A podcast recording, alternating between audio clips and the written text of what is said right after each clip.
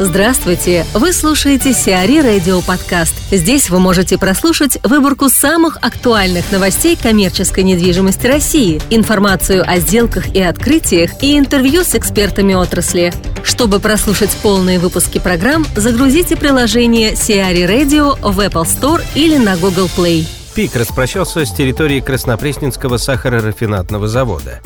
ГК «Пик» рассталась с участком площадью почти 7 гектаров на территории Краснопресненского сахарорафинадного завода в центре Москвы. Покупателем площадки выступил концерн «Монарх». Сумма сделки не раскрывается, однако известно, что «Пик» планировал выручить от продажи земли около 11 миллиардов рублей.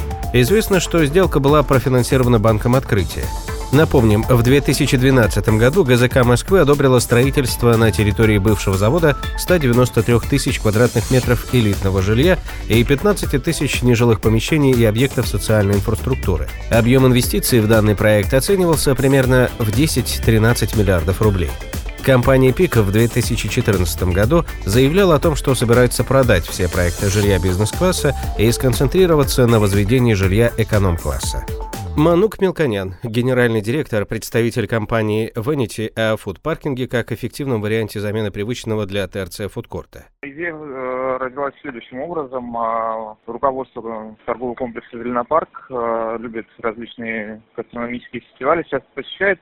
И поскольку сам комплекс, в нем реализован достаточно много новых концепций, была идея создать также новый формат фудкорта, который будет отличаться от всего того, что есть. То есть традиционно это все-таки э, фастфудовые фудкорты в больших торговых комплексах.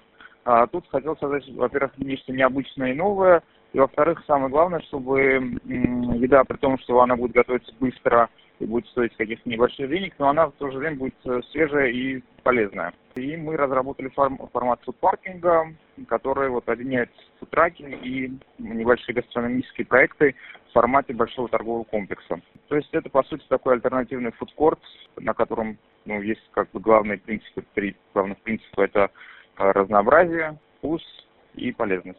По концепции, собственно, э, ну, называется Баскета, паркинг, э, отсылая к известному граффити художнику Жану Мишелю Баске. И, в принципе, в этом отражается некая суть такая хулиганская проекта.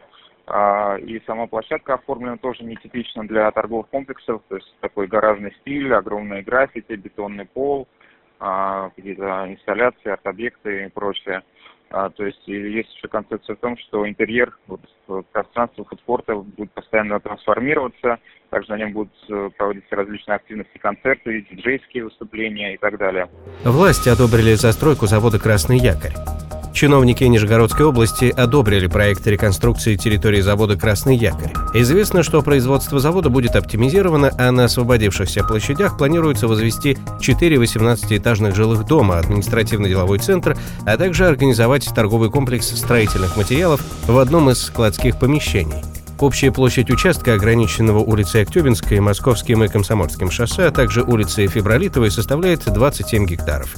Проектом предусмотрено обустройство более 600 парковочных мест. Метрика переходит на гибридную модель торговли.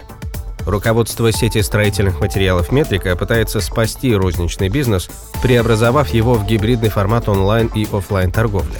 Напомним, долги ритейлера в настоящий момент превышают 2 миллиарда рублей. В 2015 году было инициировано конкурсное производство по делу о банкротстве операционной компании ритейлера ООО «Стройбаза Рыбинская маркет», по иску от компании «Грифон», долг перед которой оценивается в 1,7 миллиардов рублей. Кроме того, около миллиарда рублей долга приходится на четверку крупнейших кредиторов «Метрики» и еще примерно 200 миллионов рублей компания задолжала разным независимым кредиторам. Первый DIY-магазин «Метрика» открылся в 2001 году, а на пике развития в 2014 году ритейлер управлял 112 магазинами сети. В настоящее же время работу продолжает менее 40 торговых точек. Ривьера готовится к вводу. ТРЦ «Ривьера» получил разрешение на ввод в эксплуатацию.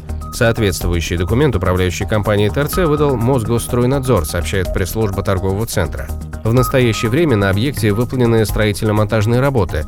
В стадии установки находятся медиафасады со стороны ТТК. Внутри ТРЦ завершаются отделочные и интерьерные работы. Известно, что в комплексе уже более 40% площадей передано арендаторам для отделки. Напомним, якорными арендаторами «Ривьеры» станут продуктовый гипермаркет «Ашан Сити», гипермаркет бытовой техники и электроники «М-Видео», многозальный кинотеатр «Синема Парк», универмаг товаров для детей «Детский мир», детский город профессий «Китбург» и другие. Торжественное открытие комплекса для посетителей запланировано на конец марта этого года.